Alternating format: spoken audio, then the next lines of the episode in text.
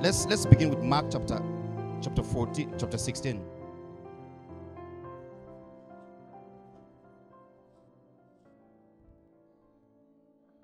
Yes, Mark 16, verse 14 to 20.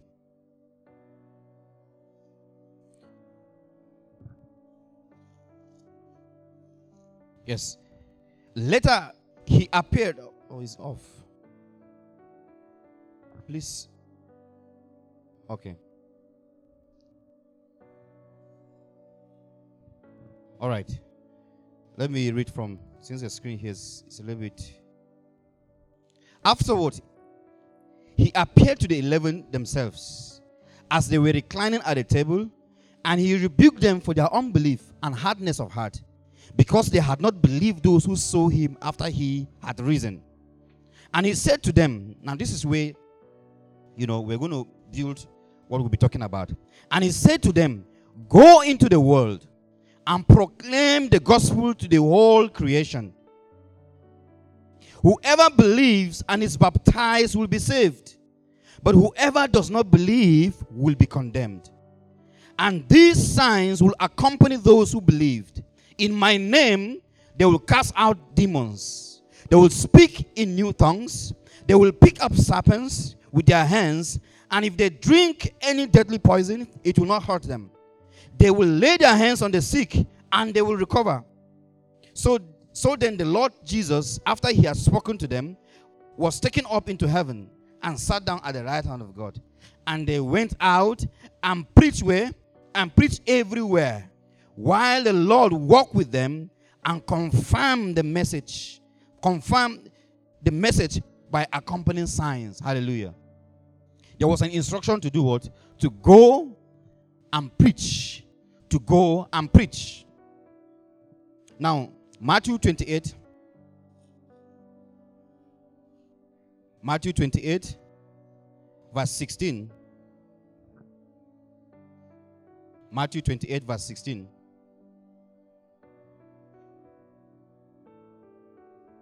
Matthew 28, verse 16. It says, Now the eleven disciples went to Galilee, to the mountain to which Jesus has directed them. And when they saw him, they worshipped him, but some doubted. Now, it's very important for us to understand these two different scriptures the, the Mark account and then the Matthew account. Hallelujah. There are some information that are missing in one account, and there's another that are missing in the other. So, if you want to have a good picture of what happened, you compare the two together. Amen. It's easy to say that there's a contradiction because what is here is missing here. And as students of scriptures, we know that it's not a contradiction. Hallelujah. It's a way that individuals narrated the same story that happened. Amen. And they gave the narration based on their own perspective of what happened. Hallelujah. But the basic thing is that the truth of the event happened. Hallelujah. So when you bring the two together, you're able to know the whole picture. Hallelujah. So here, verse 11 says, the 11 disciples went to Galilee to the mountain to which Jesus had directed them. And when they saw him, they worshiped him, but some doubted. And Jesus came and said to them, All authority in heaven and on earth has been given to me. Go, therefore, and make disciples of all nations, baptizing them in the name of the Father and of the Son and of the Holy Spirit, teaching them to observe all that I've commanded you. And behold, I am with you always to the end of the age. Hallelujah. And there are some quick things we're going to note here as an introduction about discipleship. Now, first and foremost, Jesus here committed the responsibility of making disciples of all nations to disciples. Hallelujah. So, if there's anything that I want you to note right now in your book or your writing, is that Jesus committed such responsibility of making disciples, not to everybody. Hallelujah. But first and foremost to who? To a disciple. Amen. Which means that if you've never been a disciple, you cannot make disciple. This commandment was to the 12. This instruction was to the 12. This instruction was to those whom have been trained, who have who he has been with. Now, there are some phrases I want us to note from this part of the scriptures from Matthew.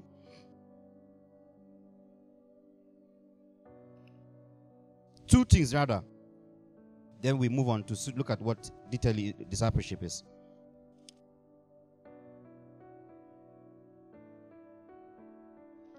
And the first thing I want us to note is in verse 20. It says, teaching them to observe all that I have commanded you. Amen. Which means that Jesus has been with them and he has taught them something. He has commanded them. He has spent time with them. He has given them an instructions. So they are very much aware of what he has instructed them to. Hallelujah. There is there is a body of information that He has given them that empowers them to go and also make disciples. So the question we should ask ourselves is in teaching them to, uh, to, to observe all that I've commanded them or taught, what has Jesus commanded them? Hallelujah. What has Jesus taught them? Amen. First of all, we say that the commitment to make disciples is to disciples. Secondly, they are to go and there is a specific thing that they will teach Amen? Not everything. Hallelujah. Not themselves. Hallelujah. Later on, we're going to see what discipleship is. It's not about reproducing the life of a man. No. Hallelujah. There's a body of, la- of knowledge. There's an information. There's a body of instruction that has been given by the Master, by Jesus, to the disciples to go and do what? To teach. So, what has Jesus commanded and taught? Let's look at Luke chapter 24. Luke 24. We'll see some of the interaction he had with the disciples to give us a picture of the things, right? The information or the knowledge that Jesus is expected that should be passed on. Luke 24, verse 36 to 49. Luke 24, verse 26. 36, rather, 36, yes. Now, as they as they said these things, Jesus himself stood in the midst of them and said to them, Peace be to you. Let me just trust my Bible here. Okay. But they were terrified and frightened and supposed they had seen a spirit. And he said to them, Why are you troubled? And why do you, why do doubts arise in your hearts? Behold my hands and my feet, that is I myself. Handle me and see. For a spirit does not have flesh and bones as, as you see I have. When he had said these things, he showed them his hands and his feet. Verse 41. But while they still did not believe for joy and marvel, he said to them, Have you any food here? Have you any food here? So they gave him a piece of, of, of, of, of broiled fish and some honeycomb. Please add honey to his delicacy. Yesterday we learned that Jesus loved bread so much, right? And fish. And he took it and in their presence, right? In their presence. Then he said to them, These are the words which I spoke to you while I was still with you. That all things must be fulfilled which were written in the law of Moses and the prophets and the Psalms concerning me. Hallelujah. So these were the things he was teaching them about himself. These were the things that he, he was committing to, to the disciples. Hallelujah. The next verse. And he opened their understanding that they might comprehend the scriptures. Hallelujah. Then he said to them, Thus it is written, and thus it was necessary for the Christ to suffer and to rise from the dead the third day and that repentance and remission of sins should be preached in his name to all what? To all nations. Hallelujah. So this is the mandate here. That this particular repentance and remissions of sins be preached in his name. Hallelujah. In his name to where? To where? To all the nations. Hallelujah. Beginning from Jerusalem. And you are witnesses of these things. Amen. They've seen it. They've experienced it. They've touched it. They've understood it. They've come into the reality of these things. they themselves have believed. Behold, I send the promise of my Father upon you. But tarry in the city of Jerusalem until you are endued with power from on high. Hallelujah. I want us to also look at Luke 24, the same chapter from verse 13. We're trying to look at the things that were taught. That necessity is laid upon them to also teach as they go to disciple. Luke 24, verse 13. We see a story of some of the disciples on their way, not part of the 12 anyway. Now, behold, two of them were traveling that same day to a village called Emmaus, which was seven miles from Jerusalem. And they talked together of all these things which had happened. So it was while they conversed and reasoned that Jesus himself drew near and went with them. But their eyes were restrained so that they did not know him. And he said to them, What kind of conversation is this that you have with one another as you walked and are sat? And he said to them, Then the one whose name was Cleopas answered and said to him, Are you the only stranger in Jerusalem? And have you not known the things which have happened in these days? And he said to them, What things?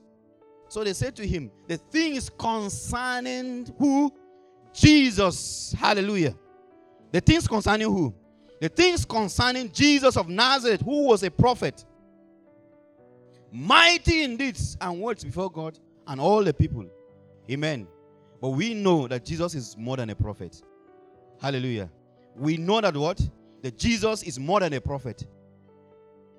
Our brothers in other faith, they know Jesus as a prophet, but he is more than a prophet. Hallelujah and how the chief priests and rulers delivered him to, to be condemned to death and crucified him. 21. But we were hoping that it was he who was going to redeem Israel. Indeed, beside all these things, today is the third day since these things happened.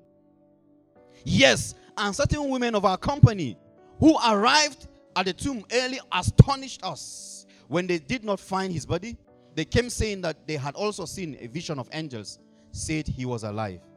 Hallelujah. But let me tell you, the angels are not meant to preach the gospel. Hallelujah. Angels don't preach the gospel. Men have been committed with a solid and solemn responsibility of preaching the gospel. They cannot preach the gospel. They've not been authorized to preach the gospel. Men have been licensed to preach the gospel. Hallelujah. And certain of those who were with us went to the tomb and found it just as the women had said. But him they did not see. Then he said to them, "All foolish ones, and slow of heart to believe in all that what? That the prophets have spoken. Yesterday we learned that the prophets were communicating a message about who? About salvation of humanity. About what God is doing or what God has done in Christ Jesus. Hallelujah. But the men did not believe the message. Even Moses, they didn't believe Moses. They didn't believe the prophets. Hallelujah. Ought not the Christ to have suffered these things and to enter into his glory? And beginning at where? At Moses. And all the prophets, he expounded to them in all the scriptures the things concerning who? Concerning himself. So, what was the exposition about? The things concerning who? Himself. Hallelujah. Not about business. Amen. Not even about leadership. Not even about healing. Not even about anything but things concerning himself. This was his exposition to them. Things regarding himself. He expanded to them the very thing concerning himself. Hallelujah. So we can see here and draw conclusion that the disciples are to teach the things concerning who? Concerning Jesus. Amen. So, as we saw in Matthew 8, 8, eh, eh, 28, and we ask ourselves the question what is the message or what are they to teach? They are to teach what? Things concerning Jesus. The curriculum they are to use is things concerning who? Concerning Jesus. Hallelujah. Now, another thing that I want us to note from Matthew 28, verse 16 to 20, is in verse 19.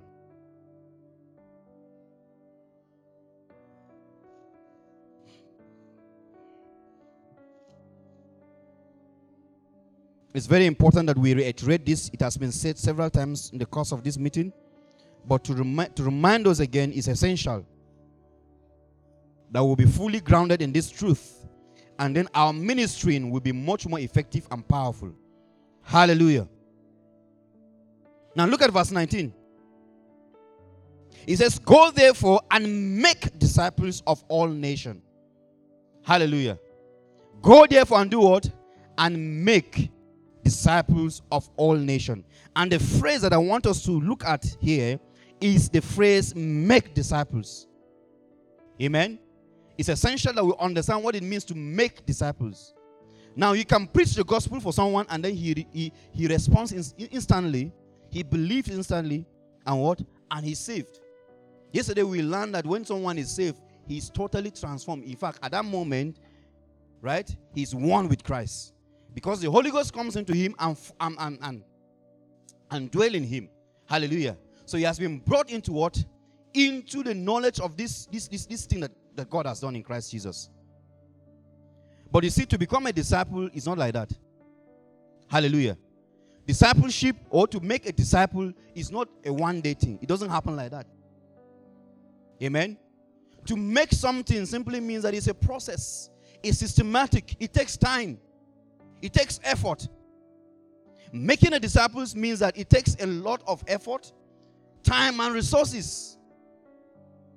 No wonder Jesus Christ didn't just lay hand on the, the, the disciples and then they, they, they, just became who they, they were meant to be in, in one day. Hallelujah. He had to what? Walk them through the process, teaching them. For three and a half years, he was with them. Still, they couldn't get it. Until when he died, he resurrected. And then he came back to do revision. Hallelujah. He revised to them all the things he has been teaching them. Until they come to the place of knowledge of what he has been teaching them. Hallelujah. And then they are now licensed to go and make others disciples. Amen. So if you don't have this understanding that becoming that making a disciple is a process, then you'll be frustrated. You preach the gospel to this person, and then you expect him to just know everything and become everything in one day. It's not possible. Hallelujah. The man who is inside is new, is born again, is totally perfect. Amen. But remember, we say something about, about conduct, right? It's a process of transformation that happens in the life of the individual until he look like what is inside him. Hallelujah. And that is what we call making disciples. Hallelujah. So to make disciples is a word mathetheo in the Greek. You know, I'm not very good in using these Greek words, but it's very, very important for us to, to delve into them right now to understand what this means, right? It means to train others. Mathetheo, I don't know whether I'm right in, in pronouncing it. M A T H E T E U O. It means to train others. Hallelujah. It means to train. To make disciples means to train. Amen. Training. To train. That means we are trained in the things concerning who? Concerning Christ. Hallelujah. Jesus instructed them to go and train men in the things concerning himself. Concerning the reality that they've received, they've believed, and they are walking in, they should go forth and do it and train men in this knowledge, in this understanding, in the reality of things concerning Jesus Christ. And yesterday we heard or we were taught that when we study Christ, we find our own identity in Him. Hallelujah. Jesus revealed the Father. Uh, rather, is it? Am I right? The Father. The Father revealed Jesus, and Jesus does what? Reveal us, right? So we are to train, to train, to be trained, and to train others in the revelation of Jesus Christ. Hallelujah. Things concerning Jesus Christ. Things concerning Jesus Christ. To make disciples means to train others. Also in Matthew 13 51. Give me Matthew 13 51.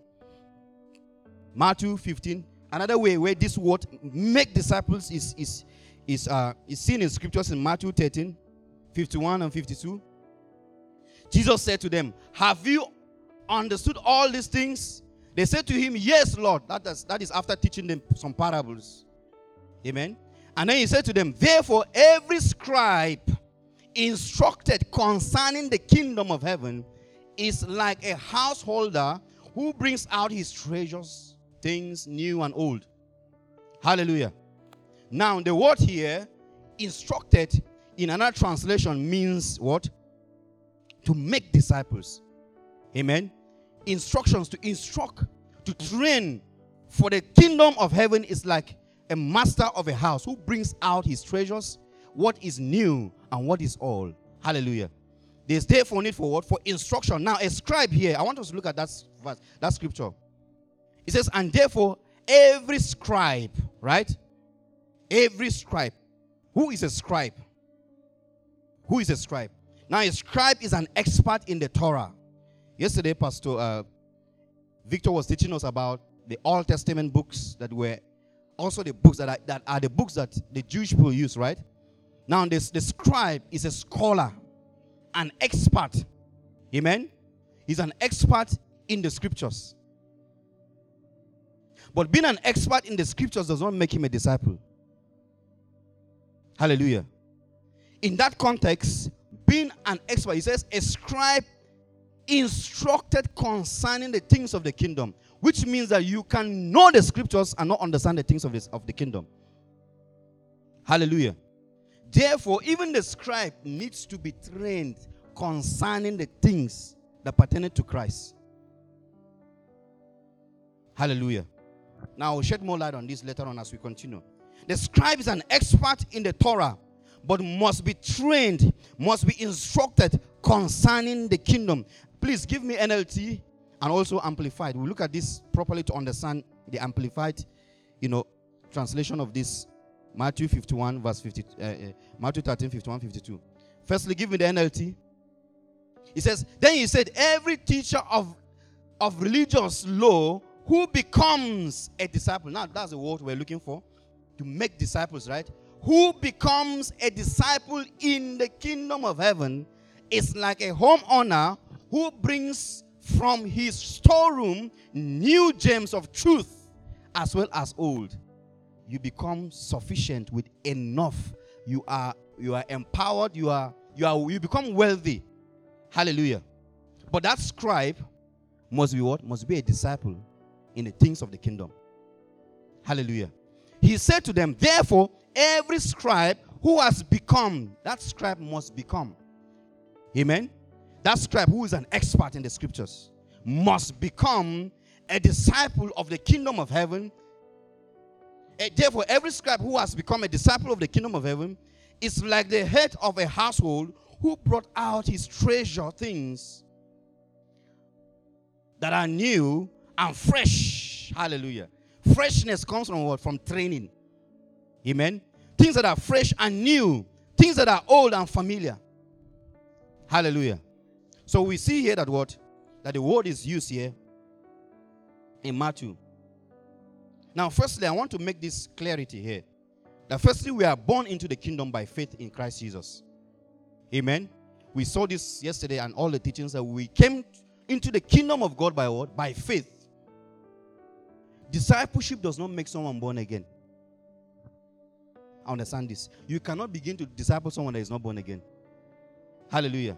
You cannot disciple somebody into the, into the kingdom, but you can disciple someone that is already in the kingdom. So discipleship is for those that are in the kingdom. Hallelujah. Those who have believed and have been brought into the kingdom. So I said, firstly, we are born into the kingdom by faith in Jesus Christ. Afterwards, we are trained concerning the things in the kingdom. Amen. We are equipped with information of our reality. And when we talk about the kingdom here, we're not talking about a place. Amen. We're not talking about a place, a location. No. We're talking about activities. Hallelujah. We're talking about a culture. We're talking about ethos. We're talking about a way of life, a way of doing things. Hallelujah. Somebody say a way of doing things in this kingdom, we have a way of doing things. Hallelujah. We have a way of life. Amen. That you must be cultured, you must be trained, you must be equipped, you must be exposed to, you must be brought into the understanding of the things that you are already have in you. Hallelujah. You must be trained in the using of the things that you already have. That's why we're here.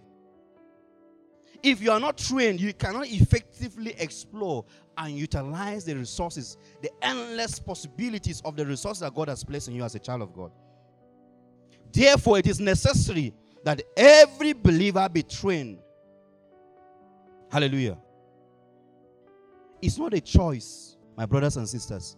You must be trained because you will train others. Hallelujah.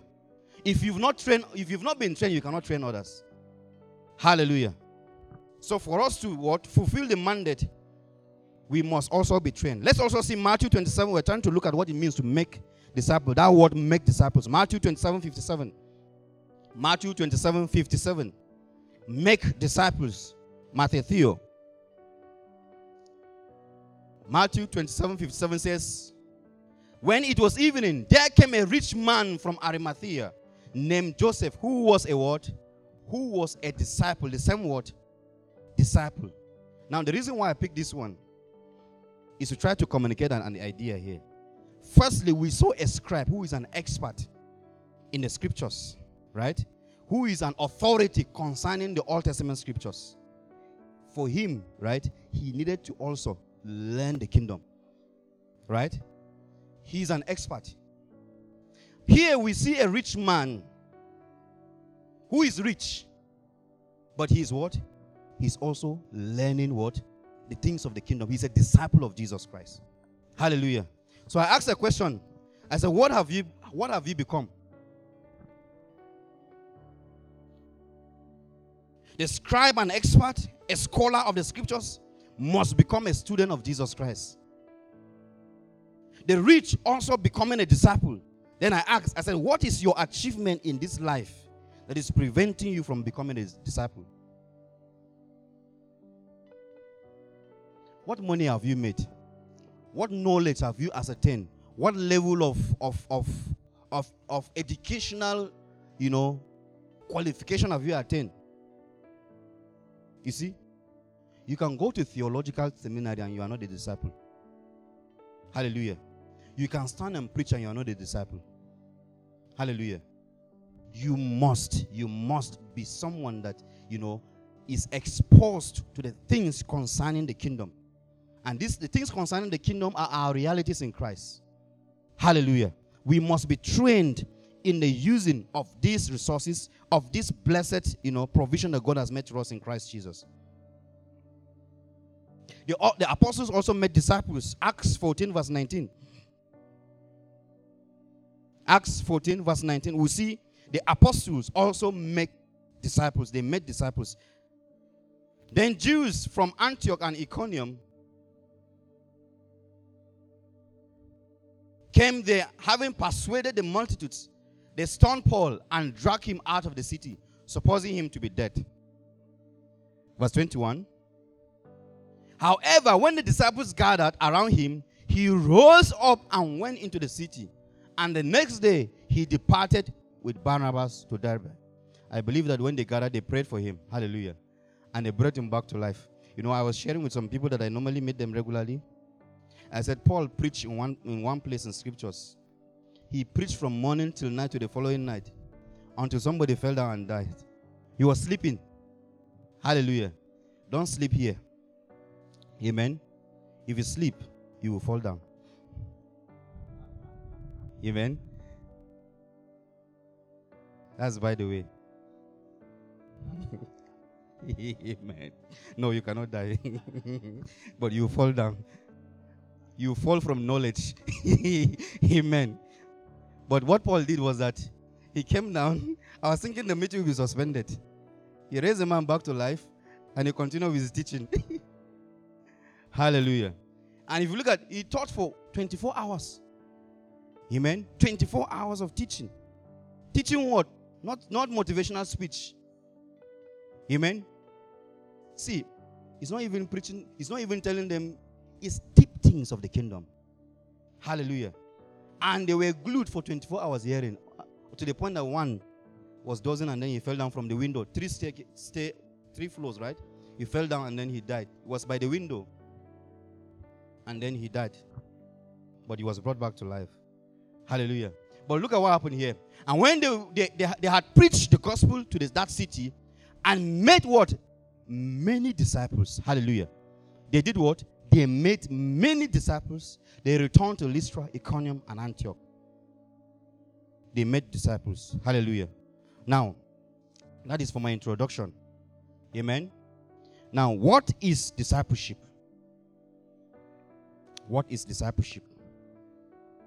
Understanding the concept of discipleship is mandatory if we must effectively, you know, disciple others or we ourselves become disciples. It is necessary that we understand because there's a lot of distortion in what discipleship is. There are many things I've seen in our contemporary world today that is not discipleship. Amen. I've seen some manipulations in the name of discipleship. I've seen people taking advantage of others in the name of discipleship. I've seen abuses in the name of discipleship. I've seen men trying to copy men that are not even copying Christ. Amen. In the name of discipleship. Now, discipleship is not wearing the kind of dress I'm wearing. You know, and then you say you are my you are I'm discipling you. That's not what it means. Hallelujah. Of course, you can want to dress like me if you if you want to. It's good. Hallelujah. But that's not what discipleship is. It's not talking like the way your pastor is talking. Amen. Because if you want to talk like me, you will suffer. You know, you don't have my own kind of voice and my mother tongue that is influencing my English. So it's not these things that are we, we get to know. Hallelujah. And I see some people, you know, they say, ah, you know, I have many, many mentors. You know, I was talking to someone in the US some few days ago. I asked, I said, who do you follow? The person actually is, is starting a church. I asked the person, I said, who do you follow? Say, you know, I follow many men of God online. You know, this. I said, ah, that's good. But who really do you follow? Who is discipling you? Who has discipled you? Now you want to go and gather some group of people and begin to disciple them, teach them. What are you going to even teach them? Let me tell you this: if you are here, you cannot. There's nothing, right? discipleship is is a relationship. Hallelujah. Say, oh, you know, I I follow Apostle Joshua Selman so much. I say, ah, he's a good. Even me, I follow him. Are we together? But does Apostle know you? Right? Do you have a relationship with him? Because that will define what you call or you know the kind of relation what you're doing here. Hallelujah. That is just by the way. Hallelujah. So, firstly, we're trying to understand what discipleship. Trying to understand what discipleship. So, first of all, if you are writing this, you follow me quickly. I will say these things and then we'll read also scriptures. Discipleship is a process. Amen. Discipleship is a process of reproducing or imparting the life of a teacher to a student. Hallelujah. Now, there's a teacher, right? And there's a student. They are not on the same level. Hallelujah. We must understand that there's a place where you are humble to know that you are a student, you are learning, and there is a teacher who is teaching. Amen. It's not like, oh, it's my friend. We are friends. No, it's not about we are friends. I'm not saying that we cannot teach and we share scriptures. We learn from each other, right? That's not what we're talking about here. There's a teacher and there is a student, a people, someone that is learning. Amen. Someone that is learning. It is a lifelong process. Amen. It's a what? It's a lifelong process. A systematic and cumulative way of making someone. And that someone is a student. If you can put in a bracket a student, a trainee, an apprentice, a raw material, a disciple, to be conformed or transformed into the image, the statue, and the full personality of the Master. Hallelujah. Hallelujah. Now, in this context, the Master is the Lord Jesus Christ. Amen. The master here is not your pastor. Hallelujah. The master here is not the person discipling you. We'll come to that. There's a place where we'll define the role of men. Hallelujah. But the goal is to become like Jesus.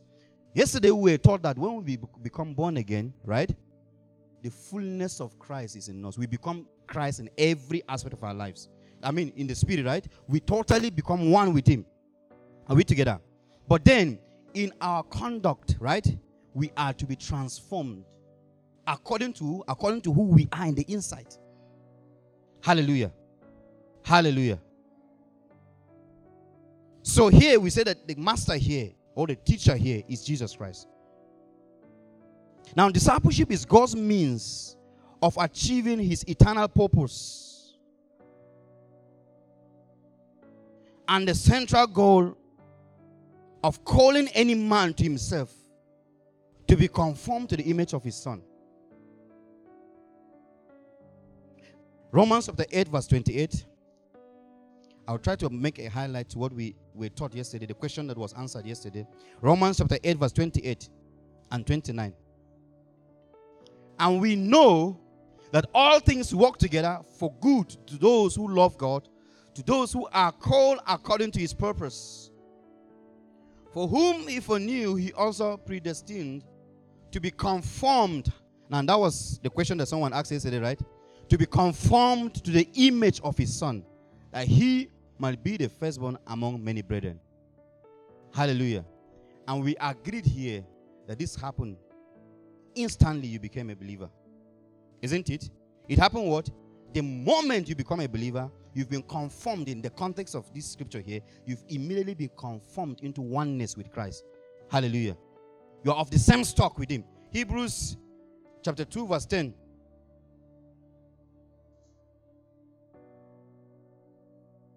Hebrews chapter 2, verse 10. For it was fitting for him, for whom all things are, all things and by whom all things, in bringing many sons to glory, to make the captain of their salvation perfect through suffering. The next verse.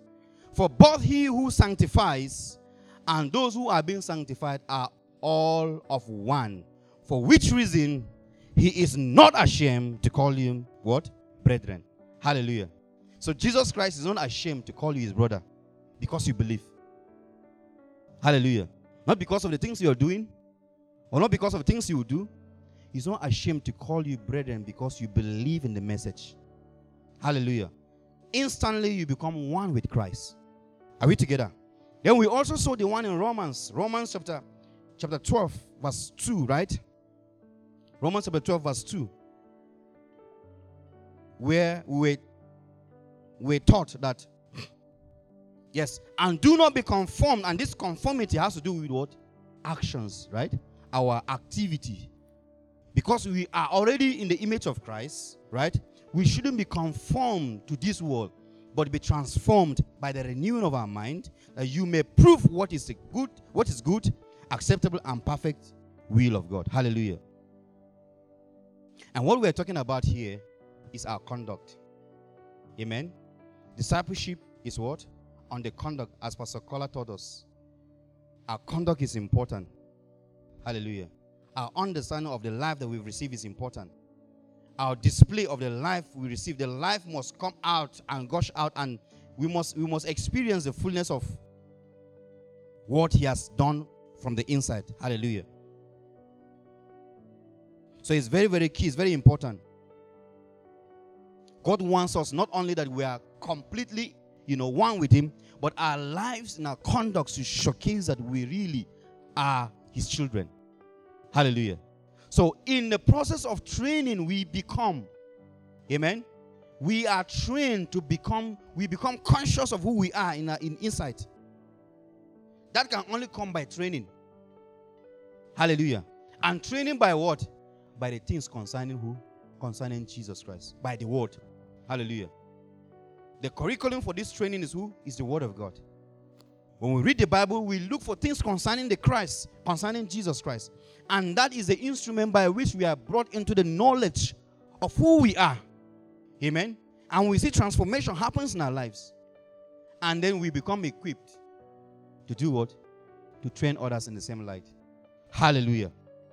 Hallelujah. Now, I want to say something again fundamentally about discipleship. It is God's family training scheme. Amen. We're talking about the house, what? The house of God. Amen. Each and every one of us, I believe, is part of this house of God. Now, in this family, there is a scheme, there's a training scheme that the Father has initiated from the foundation of the world. There's a family training scheme. So, discipleship is God's family training scheme. That means that if you are not in this family, then you will not partake in this training. Amen. And if you are in this family and you don't partake in this in this training, it means that you are trying to say that I don't belong. I'm a bastard.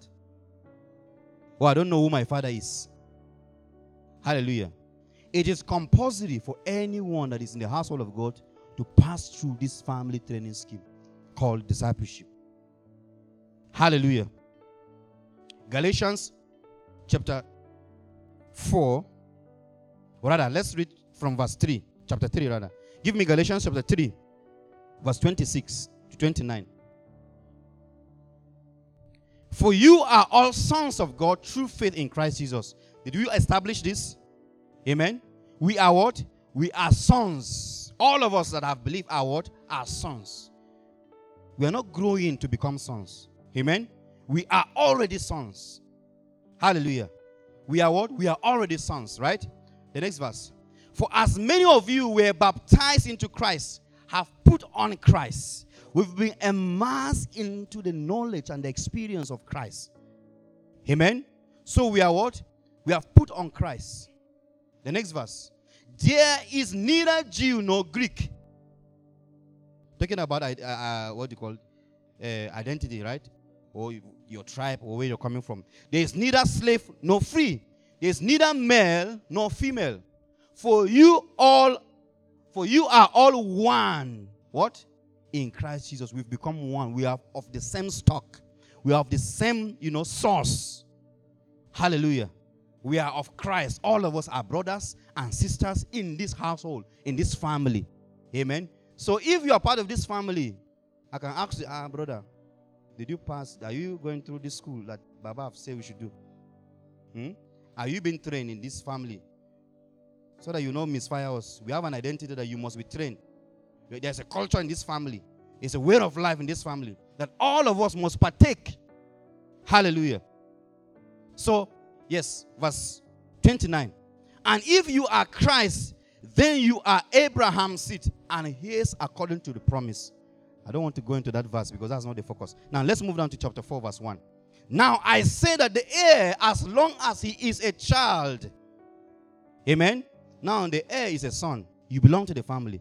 But as long as you are a child, as long as he is a child, does not differ. Amen. Now, the difference here is not in his identity, is in conduct. Hallelujah. Do you know there are some believers that you don't know whether they are born again because of what they do? Amen. Because of the things they do, you don't know whether they are believers. So now I say that the heir, as long as he is a child, does not differ at all from a slave, though he is the master of all. Amen. Now, but is no verse 2, right? But is under guardians and stewards until the time appointed by who? By the Father. Right? Who makes the appointed time? Who, who makes the appointment? The Father. He put the child or the son, the son that is part of the family has been accepted. He's already part of the family. He, the father puts him under tutors, right? Under governors, under leaders, under a system. Amen. Put him under a system until an appointed time by the Father. Hallelujah. Now, let me make some comments here. For a heir who is a child to be brought into the inheritance of his father, to be brought into, when I mean brought into inheritance, means to fully understand and experience and live in the inheritance and the heritage of what you what you've been you've, you've been given, you must be trained. Amen. You must be taught. You must be exposed. You must be exposed to these things. You must learn them. Because when you were born, you didn't know anything. Hallelujah. A child that is born into a family does not know. The child has to be taught. This is the way we say this thing in this house. This thing is wrong. This thing is right. Hallelujah. Those things in themselves did not save you. Amen. But because you've been saved, you must be trained. Hallelujah.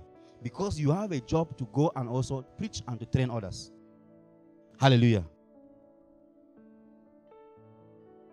Hebrews chapter 12, verse 7.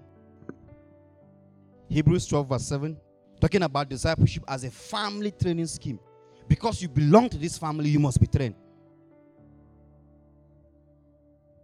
If you endure chastening, now this chastening here is not punishment. Hallelujah. It's not because you've done something that the see God does not punish you. Right? It's not uh, because you did this, then this action will follow. No. The, the word chastening here means discipline, to be trained. If you endure training, let's put let's replace it with training, right? if you endure training, God deals with you as with what? With sons. Hallelujah. God is dealing with you as what? As sons. That's who you are. It is your identity. You are a son. Therefore, He's training you. Hallelujah. For what son is there whom a, fa- whom a father does not chasten, whom a father does not train? Why did your father send you to school? Is it because he he doesn't like you that he send you to Cyprus to come and school. He knows you need education. Hallelujah. So which father will not send his child to school? Which father, Pastor Victor, you just ignore what your daughter is doing in the house. Don't care about, you know, what she does. Because you love her, you you train her up in the way of the Lord. Hallelujah. So which father does not train his son, does not trust in his, his, his, uh, his son? Verse 8. But if you are without chastening, of which all have become partakers, I've, we prayed this passage the other day. And I said, All have become partakers. See, you are not the first person that will be discipled. Hallelujah. All members of this family, right? They are partakers of this training scheme. So you will not be saying, ah, why are we emphasizing discipleship? Because it's a family training scheme. Everybody must be trained. All the pastors you see teaching, they have been trained. That is why they can teach you. They are still being trained so that they can be better teachers. Hallelujah. So all have become what? Partakers. But if you are without chastening, if you are without training, of which all have become partakers, yes, if you are left without discipline, yes, thank you for ESV, in which all have participated, hallelujah, then you are what? You are illegitimate children are not sons. Who is an illegitimate son here of God? If you are not, then you have to be trained. Because one of the things that proves that you have a father is a training that you're receiving from him. Hallelujah. So therefore, you must be what? You must be trained as sons. You must be trained as sons. Verse 9. Beside this, we have we have had earthly fathers who discipline us, right? Our earthly fathers they disciplined us and we respected them. We love them. We honor them for the rest. Some, some, sometimes when we look back to see all the things our parents have done, sometimes, you know, they did it, you know, out of their own desires. They don't want you to go and bring shame to the name of the family. you know, don't go and disgrace us. Don't bring shame to this family. Hallelujah. So, besides, we have earthly fathers who disciplined us and we respected them, shall we not much more, amen, be subject to the Father of spirits and live? Amen. Shall we not much more, shall we not much more be subject to the Father of spirits and live? Verse 10 for they, now who are the they here? Our earthly parents. Now look at how, why they discipline us in their humanity. For they discipline us for a short time, as it seemed best to them for their own pleasure to a greater extent. Right? But he, who is the he here? God, the Father, our Father, our true Father. When we say true Father, we mean the Father that is forever. Hallelujah. A Father that is what is eternal. Hallelujah. Not just a biological father that, of course, some of us have lost our parents. Hallelujah. But we have a Father that is eternal. Hallelujah. A Father that is always with us, He's interested in us. And He disciplines us. Amen. For but He disciplined us for what? For His own good. For who? For our good, that we will experience every single thing that has given us in Christ. If He does not discipline us and train us, we cannot we cannot enjoy, we cannot benefit from all that is in Christ Jesus. For our own good.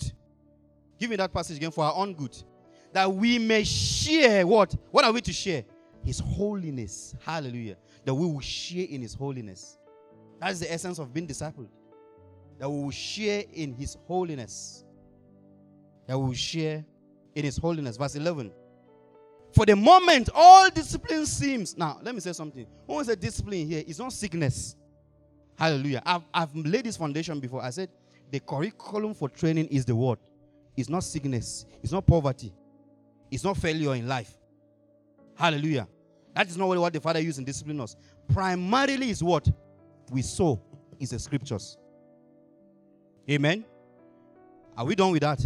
So he says, for the moment, all discipline seems what? Painful rather than pleasant. Have you ever gone to the gym and you see someone gymming and he's, he's smiling, he's dancing? You will see his face is deforming because it's painful. Some of us went for gym one day and we ran away, never went back again. Hallelujah.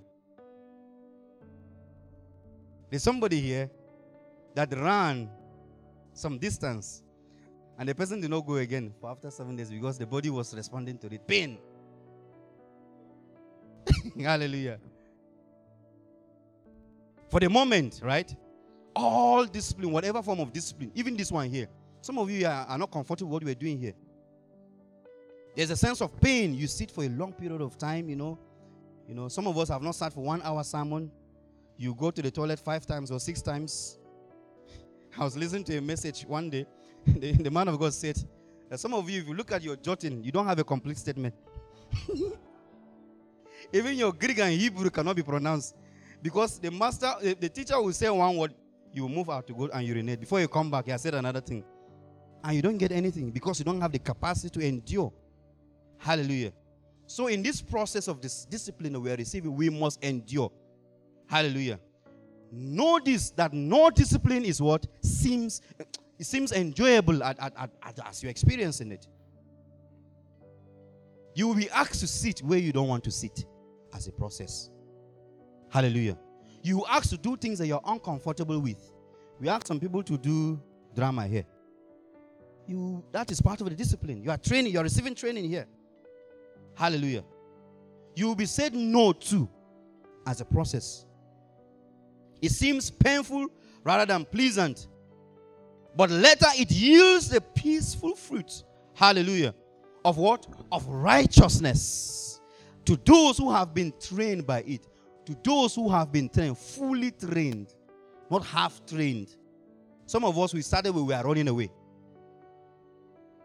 You don't amount to anything. In this kingdom, you go to heaven. Thank God, you are in heaven. But usefulness in this kingdom, forget about it. It's zero. Forget about I want God to use my life and you're running away from training, forget about it. It's not for lazy people. Hallelujah. It's not for lazy people. The faith is not for lazy people. You think we become what we are becoming today because we've been sleeping and not and not responding to training? No. Hallelujah. And it, it won't start with you. There's no easy path. Let me tell you, there's no easy path. There's no easy road. There's no shortcut in this in this faith there's no shortcut you must pass through process that god is transforming renewing strengthening equipping empowering teaching you in doctrine see if they can lay hand and people will, be, will become I could have looked for the biggest hand to be laid on me. Olu is here, right? Hallelujah. So it cannot be imparted. Hallelujah. There's no impartation in this. In fact, the only thing that can be imparted is grace so that you go through it. Hallelujah. But you must pass through it. So if you are if you are planning to dodge, just know that in this kingdom you will not enjoy the fullness of this kingdom. Hallelujah. So when you are fully trained, I usually give an example. Many of you here know this example. It's my favorite example. An egg and chicken. Amen. When the chicken is trying to hatch the egg, what does she do? She sleep on the egg, right? And eventually, one of the egg rolls out of the what do you call it? The the process, right? The the brooding. What? Brooding process. Maybe the chicken deliberately roll out of the brooding process and then maybe change corner. The mother hen will not leave other eggs and go and look for that chicken. What will she do? She will continue brooding these ones until they become what? They become chickens. They will lay egg, right?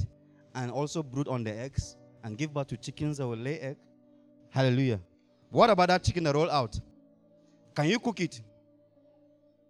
Huh? Do you know what have happened to that chicken?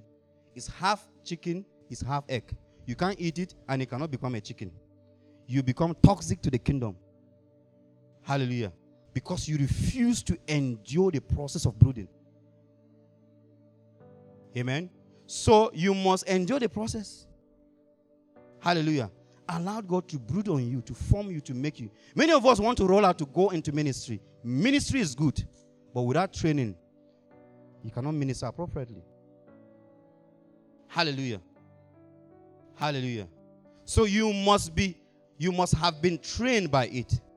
To those who have been trained by it, adequately trained by it. Hallelujah.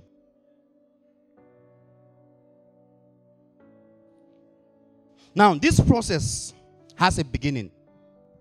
Discipleship. We're trying to understand what discipleship is, right? Now, this process has a beginning, an entrance, and a definite starting point. You cannot be unconsciously discipled. Amen. You cannot be what? Mistakenly discipled. No, this one is not like that. You cannot be mistakenly discipled or unconsciously discipled. No, it's not like that. It has a definite entrance, starting point that you know deliberately this is what you're doing.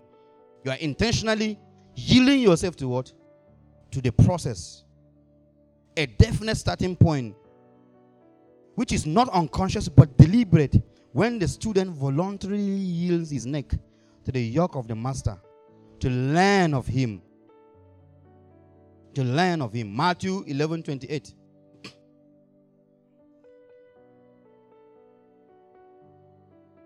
This is a calling of Jesus Christ.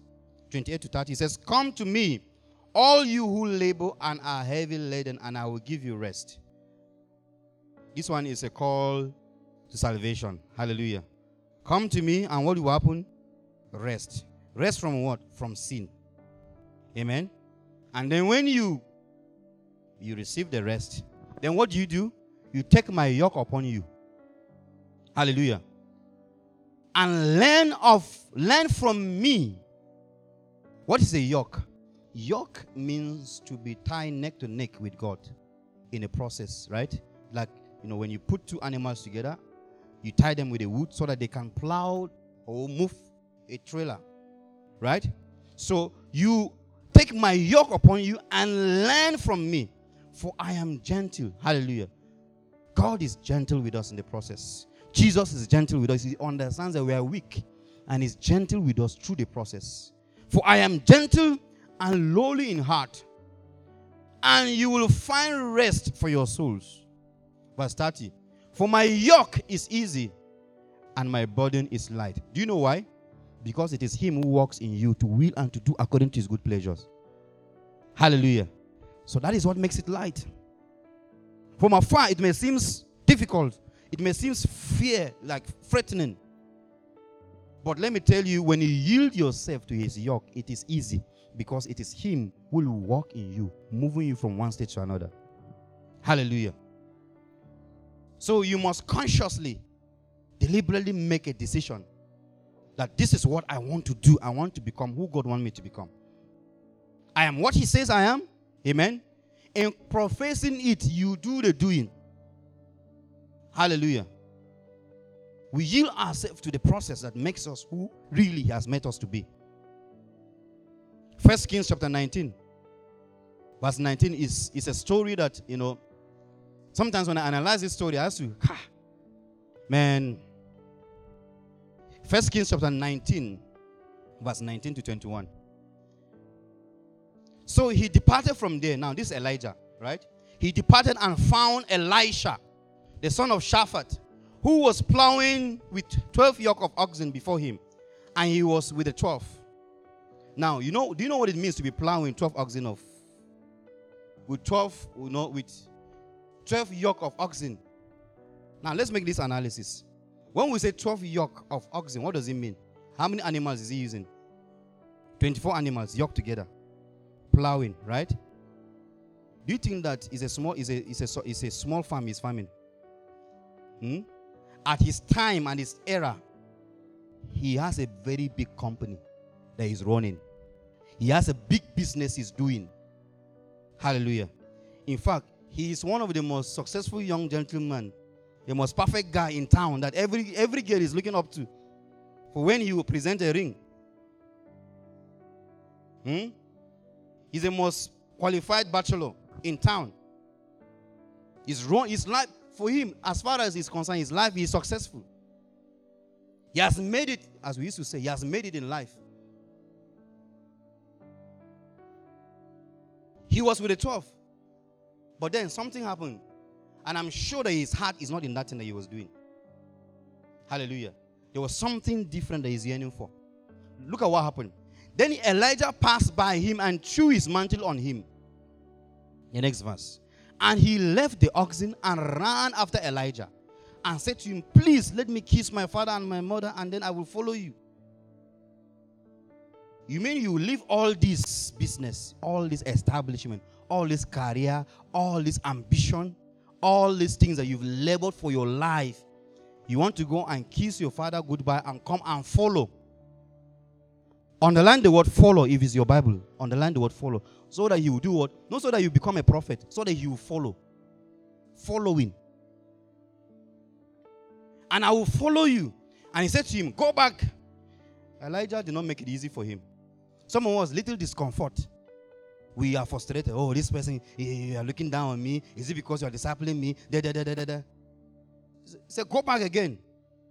For what have I done to you? So Elisha turned back from him. Now look at what Elisha did. He took a yoke of oxen, right? He took a yoke of oxen and slaughtered them and boiled their flesh using the oxen's equipment and gave it to the people and they ate. Then he arose and followed Elijah and became what? Became a servant. First, he became what? A servant. He followed. Some translation we see that he was pouring water on Elijah's hand to wash carrying his towel. Hallelujah. To learn to follow. Amen. Now, here we see that he, he went and did send forth for himself. You know what he told his customers? This is a closing party for this business. I'm no longer going to be selling. We are shutting down.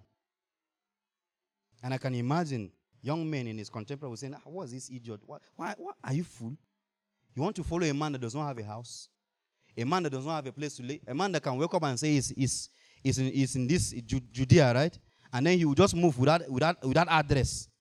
You want to follow that kind of a man? Physically, it's, it's I mean, it's unimaginable. It's, it's not sensible. Amen? But he was willing to do what? To let go. That he will follow and learn and become to the point that you know he became Elisha that we know that is Elisha. Hallelujah.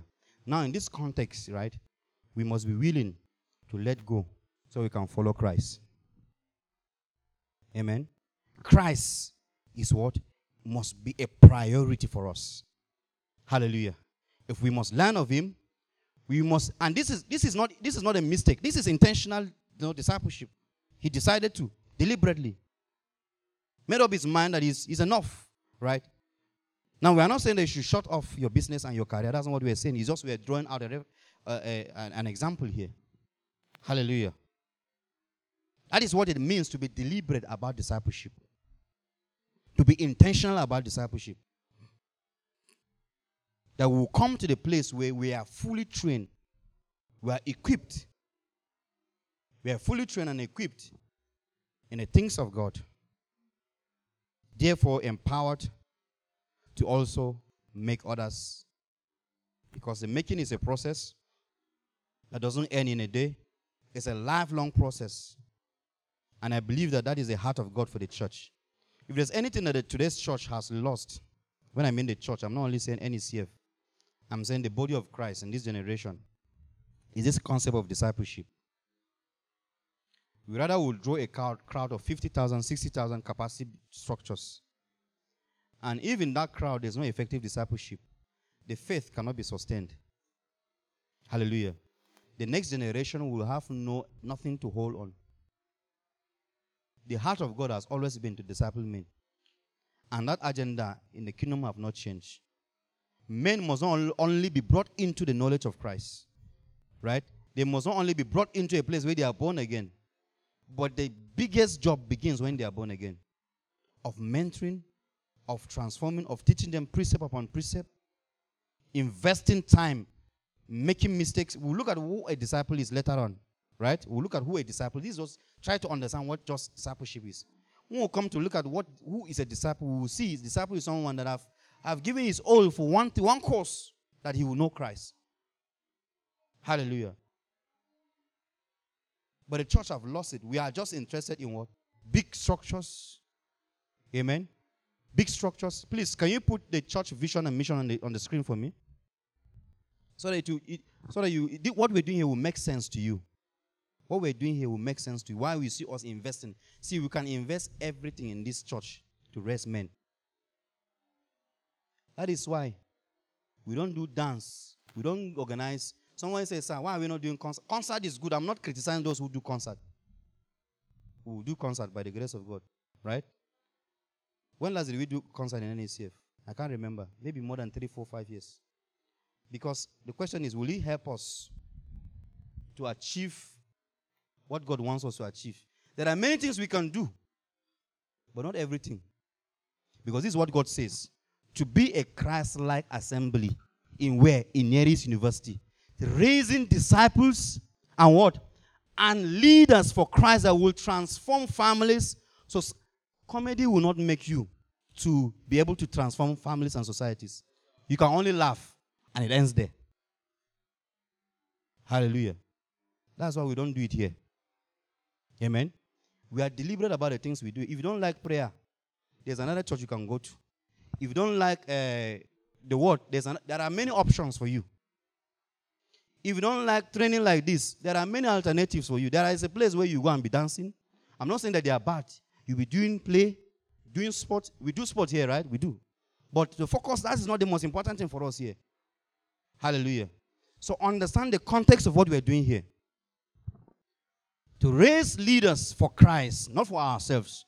We are not raising you to become like us. In fact, if you become like us, make sure that we, we are becoming like Christ. Hallelujah. That we will raise Leaders for Christ that will transform families, societies, and the world, the entire world. That is, that is the, that's the heart of God for NECF. The mission, that's the heart of God for, for, for NECF. And how do we do it? By reaching out to all people in our locality, right? And around Cyprus through evangelism. Did we talk about evangelism today? Yes. Through what? Discipleship training. This is training. Through what? Katartismos. Hallelujah. Through equipping. Amen. Equipping, right? Equipping them for their ministries because we believe all of you are ministers. So if you are in this church, you are here to be trained. Some of you will be released to your countries, to different nations, to different societies that you'll be that you will be you you go there to raise others. Hallelujah. So eh, a word of wisdom for you. Enjoy the process. Hallelujah. Enjoy the process, endure the process, allow the process to make you. You may not understand. Some of us will be shouting at you, will be screaming instructions. Amen. We will be, we will be quarreling with you. But beyond that, see the goal. See the goal. See. See the target. Let's rise on our feet. Let's rise on our feet. I don't know what you want to pray at this moment as we as we close this session. But speak something to God. Ask tell God what you want God to do with your life. With this understanding,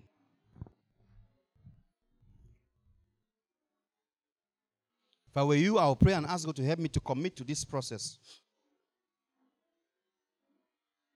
Father, help me. Help me, Lord, to commit to this process. Help me, Lord, to invest everything that I have to become who you want me to become. To become who you've made me already.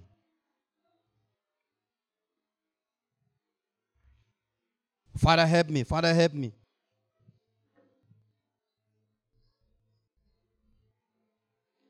Ask God to help you with this reality Ask God to help you.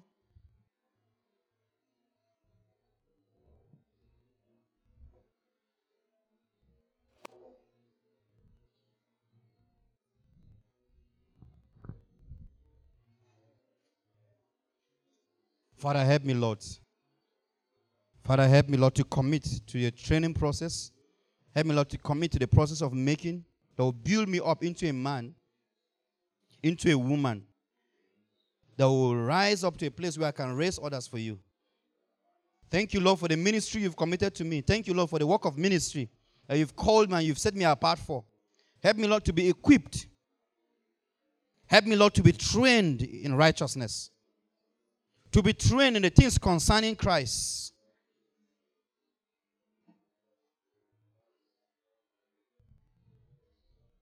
Father, thank you, Lord, for these sessions that we've had today. We give you all the glory and all the honor. In Jesus Christ's name we've prayed. Amen. Amen.